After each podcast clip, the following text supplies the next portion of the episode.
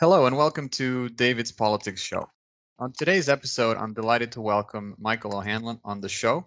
He is a senior fellow in, and in fact, the director of research of, the Foreign Policy Studies Program at the prestigious Brookings Institution, where he holds the Sidney Stein Jr. Chair. He has published widely on the future of warfare, NATO, nuclear disarmament, and foreign policy more broadly. To name just a few of his publications, some 20 years ago, he wrote his first book on technological change and the future of warfare, as well as a book on the NATO campaign in Kosovo. In 2010, he followed that up with A Skeptic's Case for Nuclear Disarmament, and in more recent years, he has focused on the future of land warfare, as well as territorial disputes between China and Japan.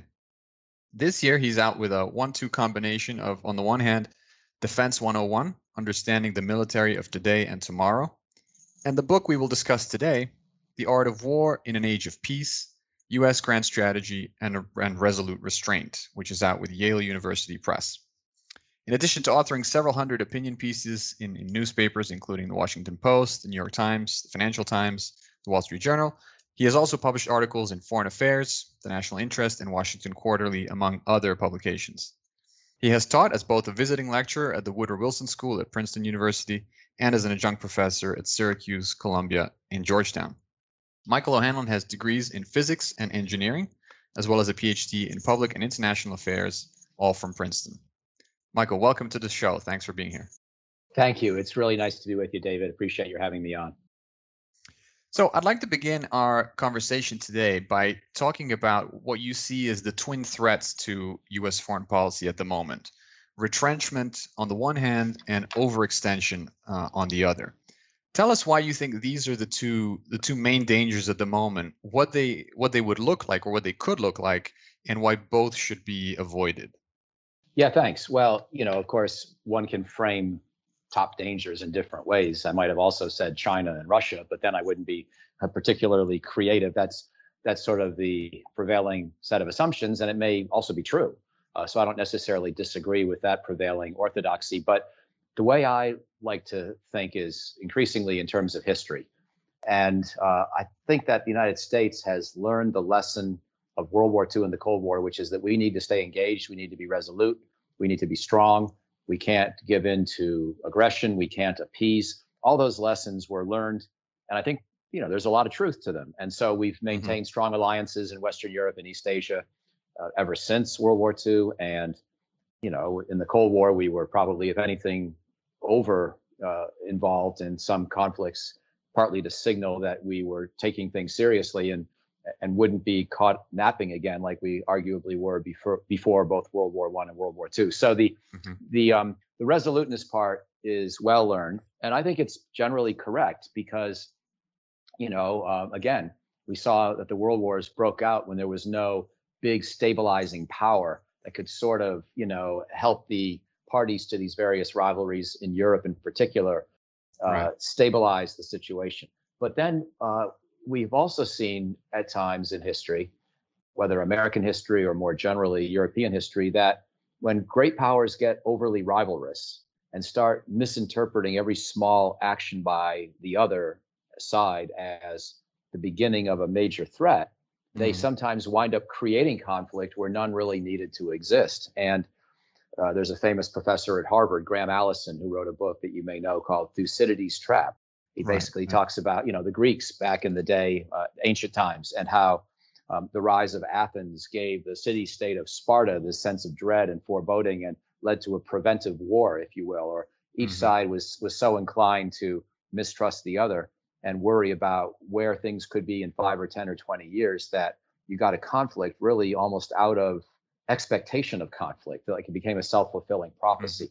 And more recently, I think that World War I is the poster child for how, you know, an unnecessarily small problem, the assassination of one heir to the throne of Austria-Hungary, combined with rivalries that had been allowed to run amok, and a sense by various parties that they could not allow the other to get a quick head start, even of a day or two or three in mobilization. But this kind of thinking produced a war that was really one of the most tragic and frankly ridiculous outcomes in human history in terms of war and peace and conflict. And so, you know, I worry that Russia and China, both being very proud countries, with potentially flawed decision-making processes, and also a sense that the United States and its allies are dominating world affairs today, that they could both wind up trying to assert themselves a little bit near their own borders, as we see them doing, actually, all the time. Right. And we could conclude that the only way to respond was through, you know, an escalatory military response, believing that we still had enough power and advantage over them that we could quell whatever, you know, disturbance had occurred quickly. Right. And so I'm not really in favor of those kinds of escalatory war plans. I think they could arise over some of the small uninhabited islands in the Western Pacific. They could arise over small islands in the Baltic Sea. They could arise over Ukraine, which is not a NATO member, of course, but still matters to the United States and the West, and matters a lot to Russia.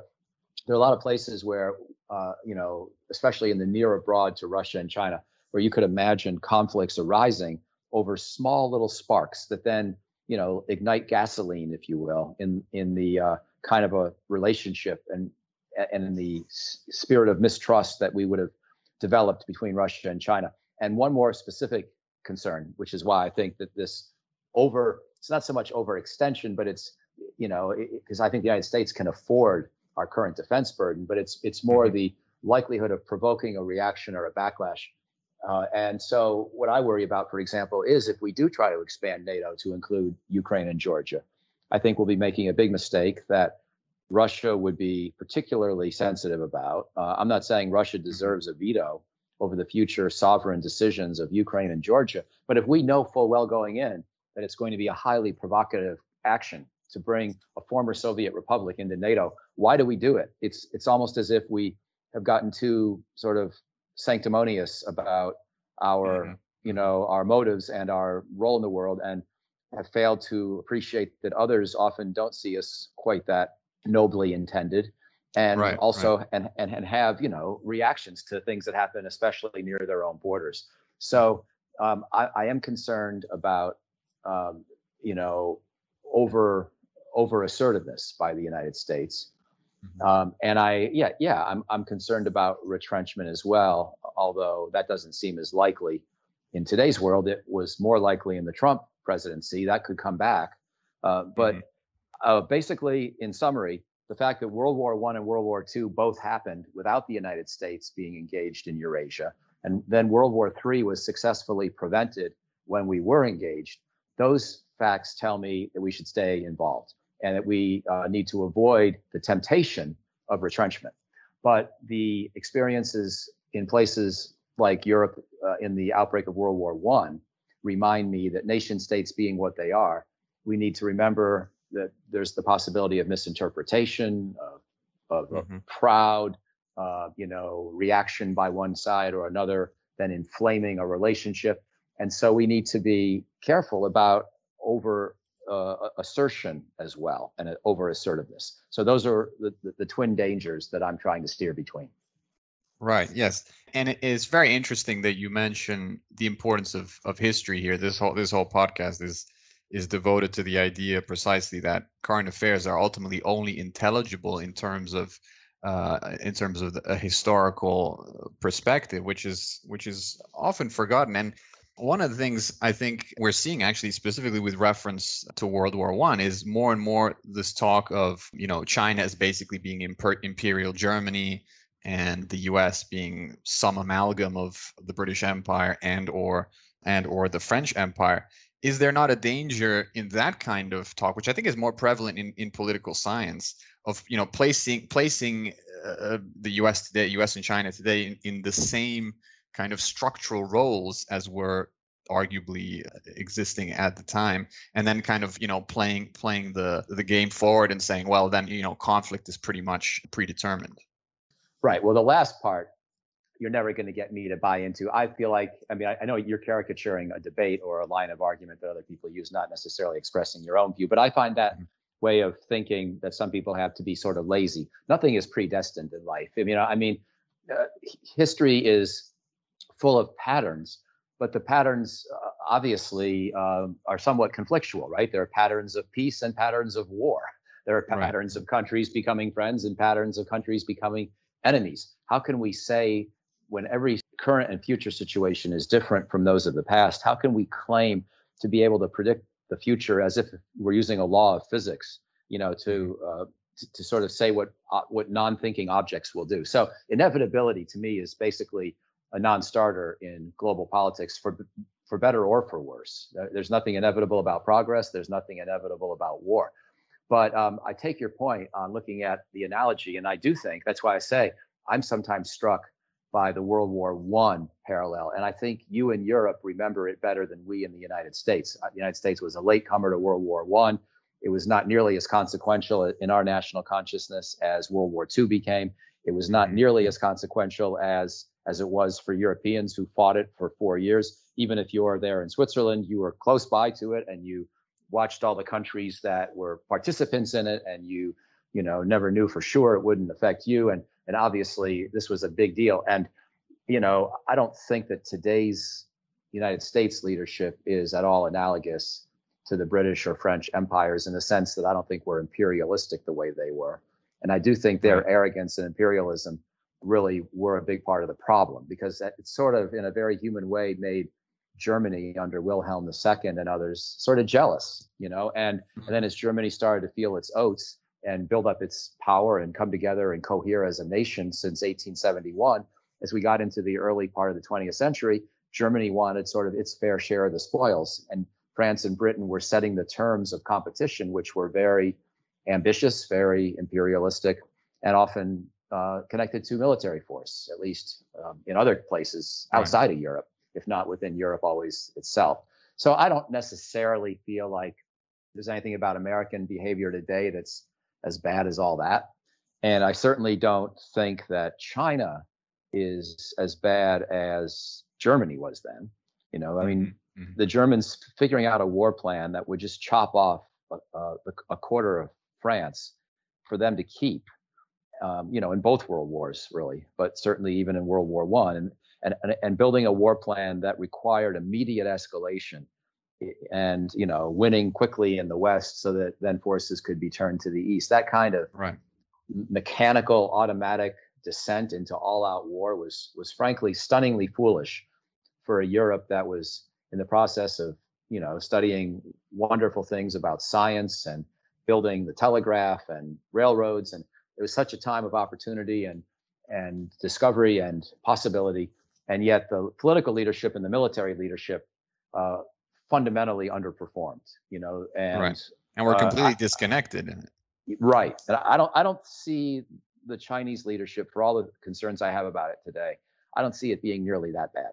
Now, Putin, maybe he's a little different issue, and Putin may be similar to some of those leaders, although I think he's smarter than most of the European leaders, especially Wilhelm II, or especially the Tsar in Russia at the time, who might have been, you know, the most guilty perpetrators of the conflict. But, you know, we also have among many, although I think there is a real pecking order, you know, and I think Germany and Austria-Hungary and Russia were the worst. But I do think Britain and France contributed with their imperialism to this hyper-competitive environment, which then led to the actions we've been discussing.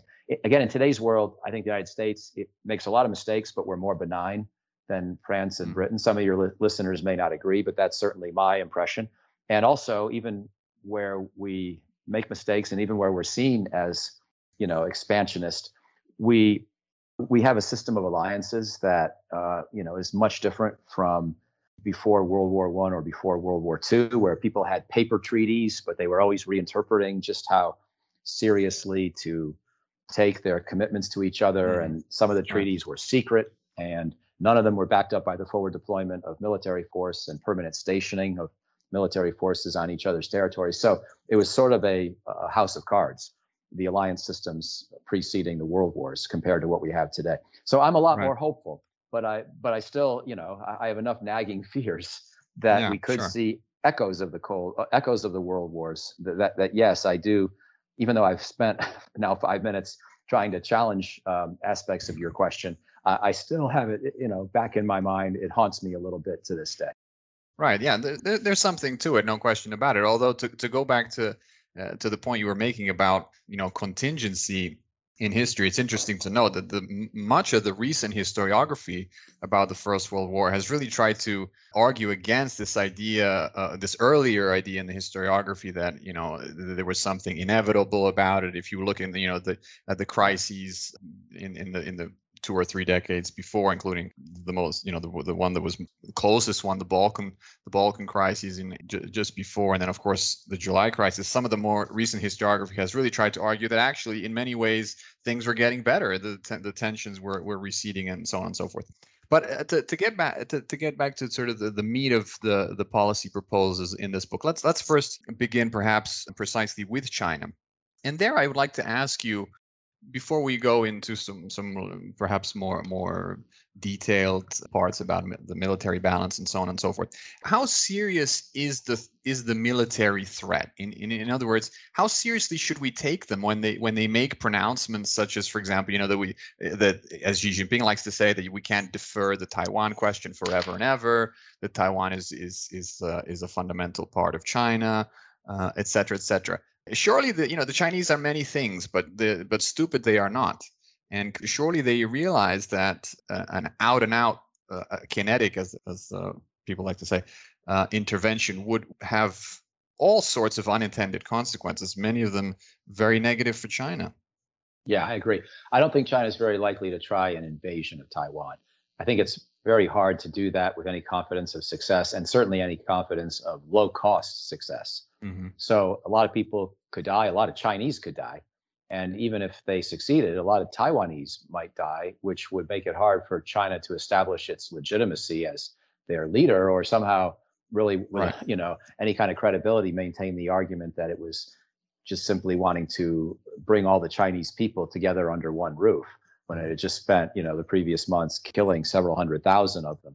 So I think for China, by the way, also moving a lot of people across the Taiwan Strait by ship in an era of precision weaponry is not particularly promising. Right. You know, when you read about D-Day or even the invasions of the Pacific Islands by U.S. forces in the 1940s, you know, the other side didn't have precision strike weaponry. They still made it very hard for us, even when we mastered and controlled the skies, and we had choices as to where we came ashore, especially in France, and yet the other side could still make it very hard for us. And today, Taiwan, you would sort of know where the Chinese were coming, and you have, and presumably we would have weeks and weeks to observe them doing so, right?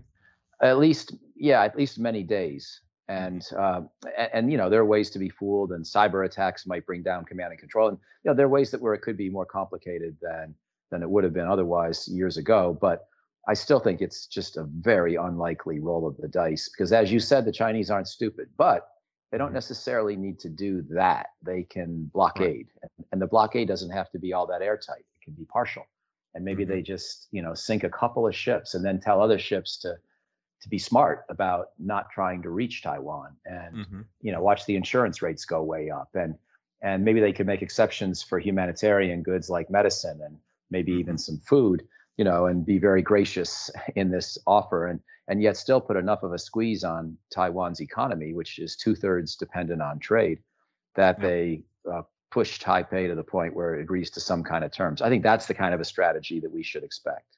Right. And so in that kind of a scenario, given the military balance, and I'm curious where you think that is, because we've heard a lot of talk recently about Pentagon war games not going particularly well for the U.S. We know that the Chinese, again, going back to the fact that they're not stupid, have observed the U.S. way of war for the past 20, 30 years. So part of their initial objective is just to make sure that it's difficult for the U.S. to even get anywhere near where the fight would be. So given all of that, in the kind of scenario that you sketch out, how should the U.S. react to that kind of denouement? Well, yeah, I am worried that the military balance is more complex, and in sort of inherently more complex than it was before, even if we fully implement Secretary Mattis's national defense strategy and add more money to the defense budget. You know, we're talking about fighting China 100 miles from its own shores and 8,000 miles from our own, in an era when there's so many sensors and precision weapons and quiet submarines and advanced mines that it's just really hard to imagine dominating that fight quickly. And so I'm more interested in an asymmetric, geographically asymmetric approach where we would combine robust economic warfare more or less across the board, more or less stop trading with China right away. And we've got to basically prepare ourselves to be able to survive that, since there are a number of things we depend on from China, not just the other way around. And then use our military to reinforce the economic warfare rather than to destroy targets per se or break the blockade directly. So I'm interested in interfering with shipping in the Indo-Pacific region, you know, and ships don't have that many sailors on them. You could perhaps even use non-lethal weapons to disable them. You could try to save the sailors on ships that were struck. And you're operating in an area where we have still a big advantage over China. So for all those reasons, and because it's far away from China and therefore a little bit less inflammatory or escalatory or foreboding for China, because there's, you know, it's harder to see how that could be a prelude to a general attack on the mainland, that I think that that's a much better way to go. And then you're essentially trying to put a squeeze on China, which may not be quite as severe as the squeeze that China has put on Taiwan. But if you can sustain it with no end in sight, then hopefully we have prospects for a diplomatic off-ramp that would be on terms that are not entirely disadvantageous to Taiwan. So that's the basic concept. At the very least, one could deny them the war termination that they would presumably seek, right, at some point. Right. And, you know, I don't know that war termination or victory is really very achievable for either side. You could imagine a certain battle or phase of the war ending, but you could also imagine whoever lost going back to the drawing board, building up a new military, which either side could do pretty impressively in 5 years' time, that was much better equipped to handle whatever type of conflict they wanted to try again next. And so I think we got to get out of our heads the idea that there's sort of a clean win against China that's in the cards for our military forces. Much more likely would be either a close fight or the possibility of escalation to where the homelands are being attacked or nuclear weapons use is even being threatened, or alternatively to a pause in the fighting followed by a rearmament by whoever lost the first round as they prepare for a second round. So none of those to me feel very good or very conclusive. Okay, so that's I think an excellent example of this idea of resolute restraint. And we've already talked a little bit about Russia, so perhaps I could ask you what your view is on Afghanistan, because I know that you've disagreed with what the Biden administration has done in terms of pulling out pretty much all the troops. That we await to see whether that will really happen in the timeline, but at least that's the plan. Tell us why you don't think that's necessarily a great plan for Afghanistan. Well, I think the country's going to fall apart, and it's going to be a tragedy for the Afghan people. It won't be good for our interests either, because it will increase the probability of a larger extremist or terrorist sanctuary developing on Afghan soil, either out of the Haqqani network, which, as you know, is essentially part of the Taliban leadership and also part of Al Qaeda. And that's why the UN earlier this year documented that the Taliban was still in cahoots with Al Qaeda. Or it could be just because in the chaotic environment that will increasingly typify a post-NATO Afghanistan, there'll be larger pockets of territory that nobody controls and where we won't have the ability to see what's going on because we won't have our people or our technologies on the ground, and our Afghan partners will be increasingly compromised in their ability to reach all different parts of the country.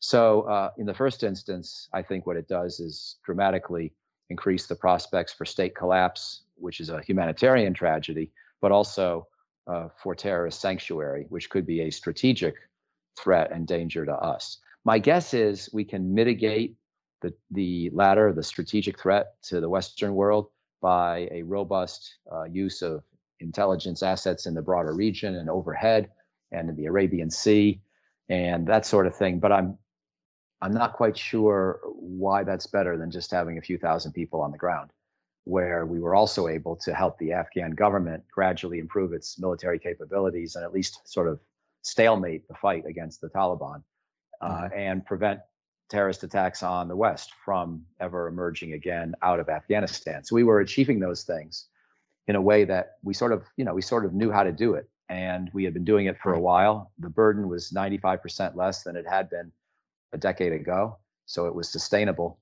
And so what I think President Biden's done is, first of all, basically risk deserting a close American ally and friend that helped us win the Cold War against the Soviets through the Mujahideen fight, and then, you know, has been a partner for 20 years. Admittedly, a lot of those Afghans are corrupt and haven't done what they needed to do for their share of the bargain, but there are a lot of Afghans who are not corrupt and have been, you know, bearing the main burden of this conflict. And I fear that we are now abandoning them. That may not be a dire threat to our own well-being or global stature, but it just makes me sad. You know, I'll say it in very simple terms. Sure.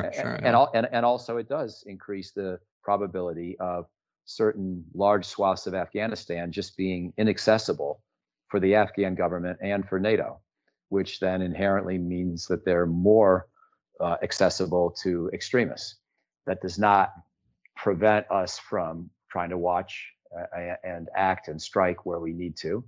And we don't have, you know, big bases in every part of the world where terrorism has footholds.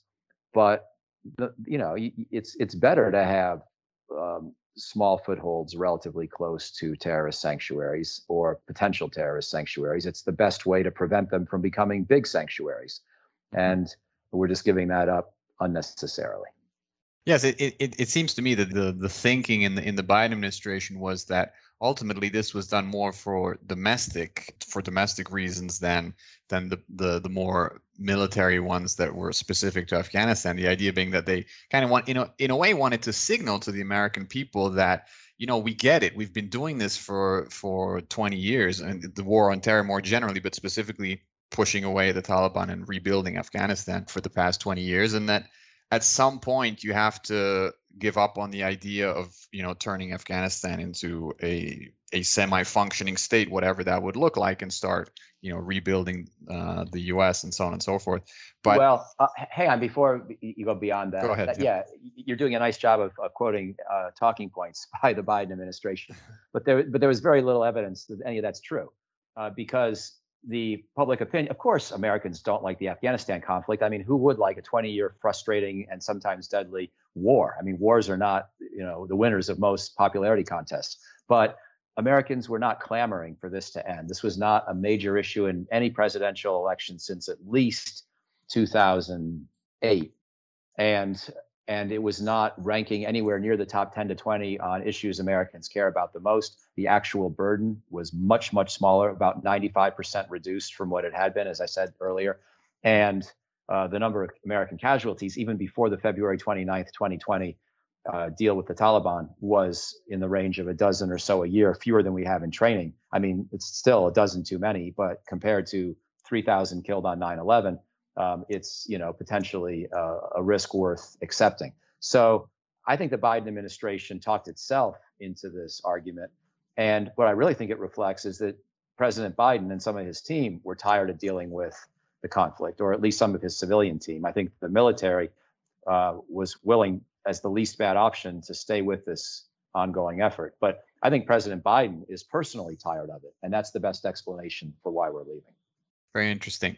So I'd like to move now on to your proposal for a new or a second or expanded 4+1 framework in terms of thinking about challenges. Now, just for our listeners, the existing 4+1, let's say, in terms of threats and challenges to the U.S. is the constellation of China, Russia, Iran, North Korea, and then the +1 being international or transnational terrorism.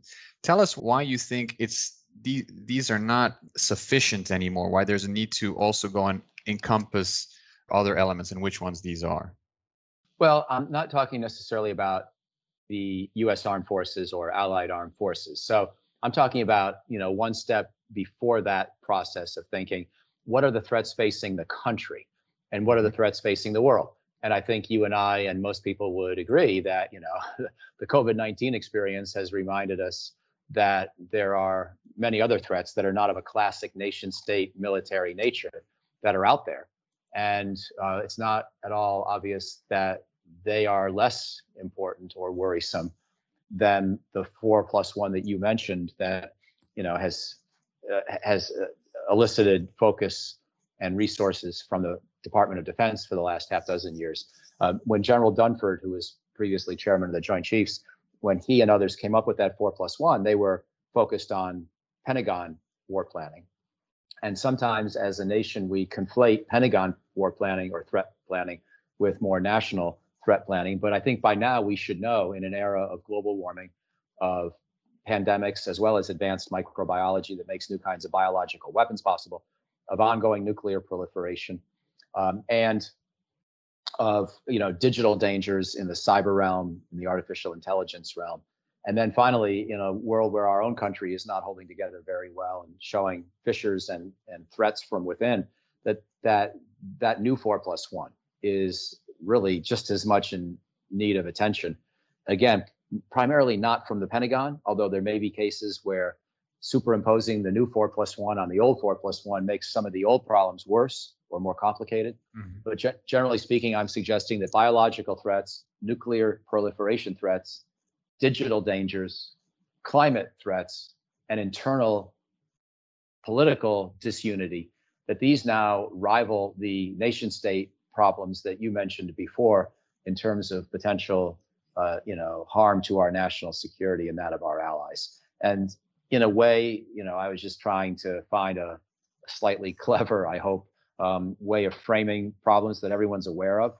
But I just thought it was useful to create this parallel structure because it just serves to give sort of a symmetry and to put the new threats on an equal footing with the old threats. They're not just sort of appendages or afterthoughts or asterisks, but they are their own 4+1.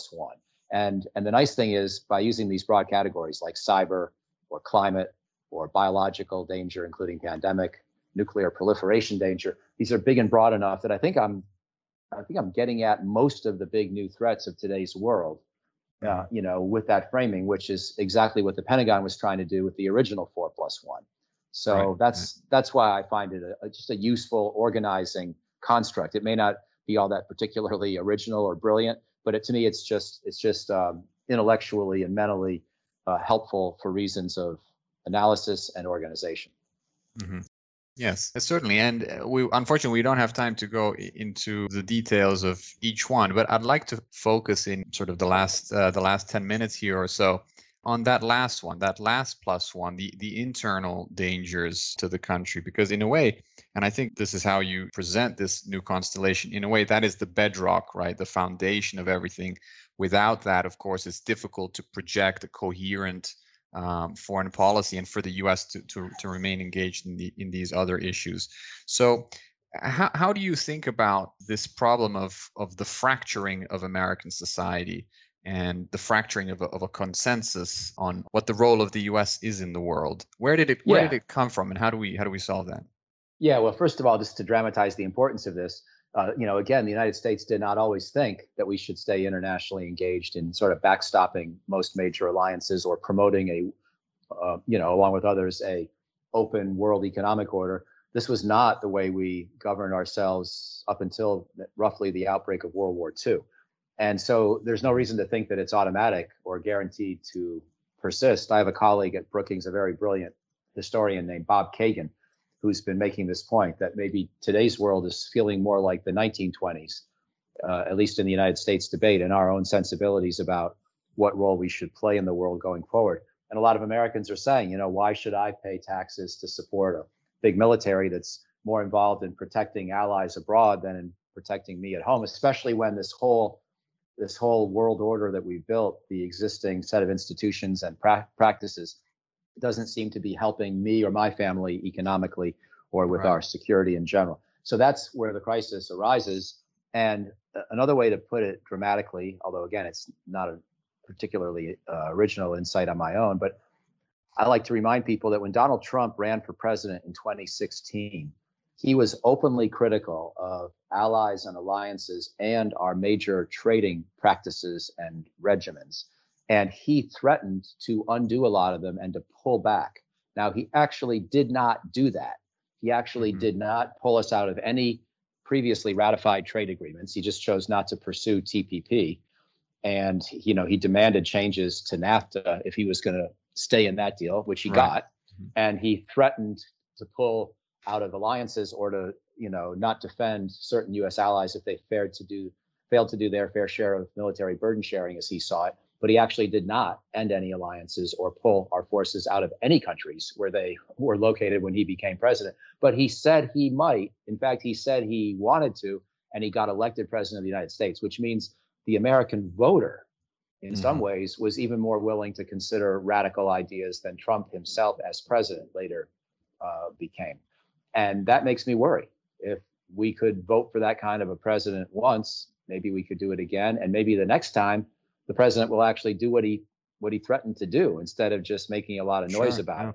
Ultimately, I mean, I don't give Trump a lot of credit for much of anything, but ultimately he was talked out of some of his bad ideas, at least for the first 4 years. We'll see if he has a second go at it and how he would behave then. If he felt that he had been reelected, maybe he'd feel vindicated in those more almost primordial, almost more nativistic kind of views. And maybe he then would chop up these alliances, pull our forces home.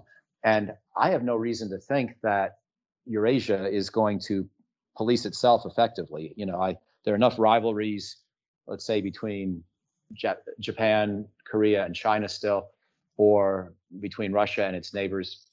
And even if, it's not credible that Russian tanks are going to try to march on Germany, if they try to march on Estonia in a world where the United States is no longer helping the rest of NATO back up commitment to the easternmost part of the alliance today, then where does that conflict end?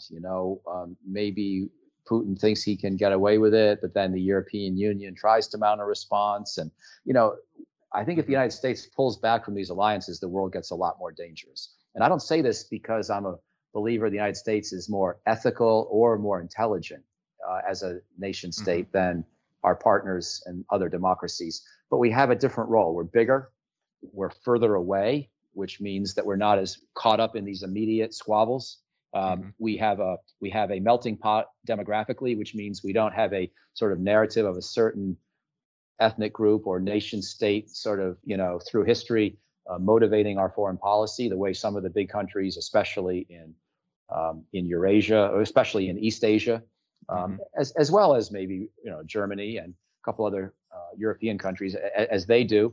So we've got a melting pot, a constitution that brings us back to basic principles of equality of the individual and of all countries.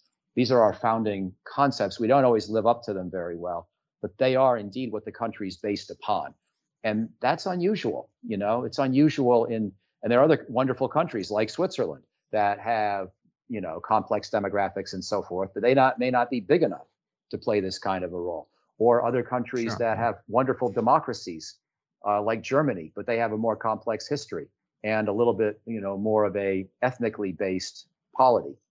So I just think the United States role is unique and essential.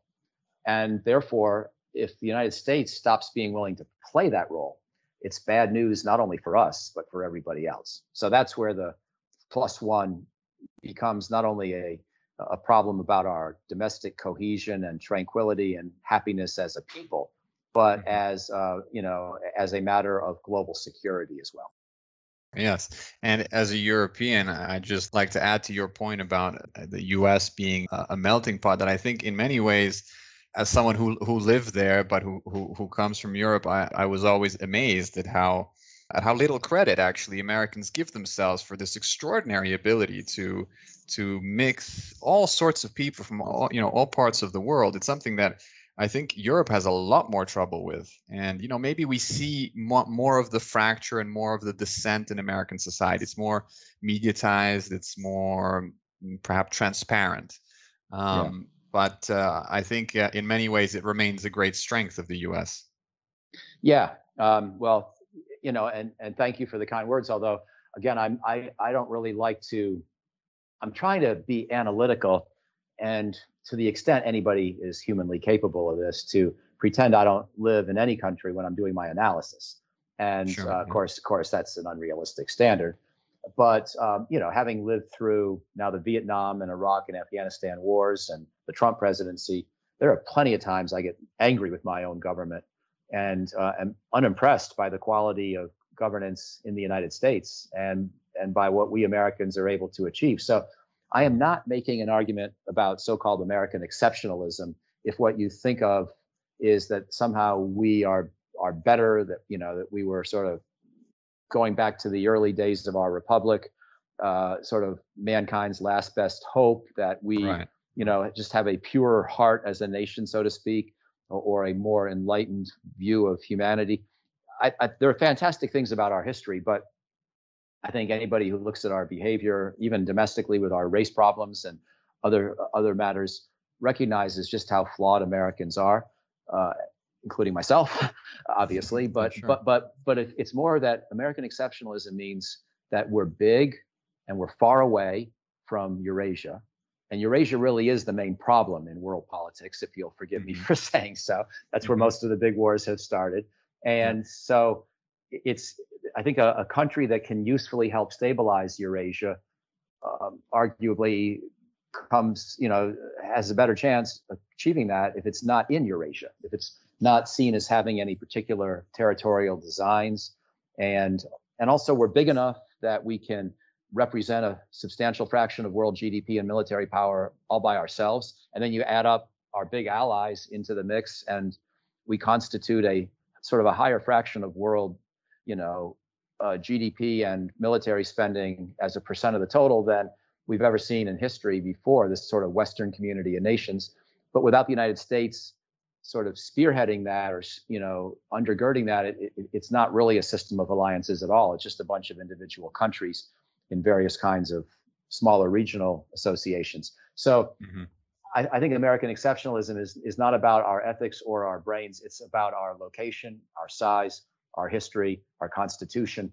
And it leads to a place where we have a role to play that nobody else can play. And we're just going to have to, you know, hopefully accept that role, because, again, there's no alternative right now. There's no other group of nations or individual nation that could play that same stabilizing function. Right. Well, terrific. I would love to keep going and ask you all sorts of other questions, but unfortunately, we're out of time. So I'd like to thank my guest, Michael O'Hanlon. Again, the book is The Art of War in an Age of Peace, U.S. Grand Strategy and Resolute Restraint. It's out now with Yale University Press, so make sure to get your copy. Michael, thank you very much for coming on the show, and best wishes with the book. David, thank you very much. It's been a pleasure, and best wishes to you and your listeners for the summer as well.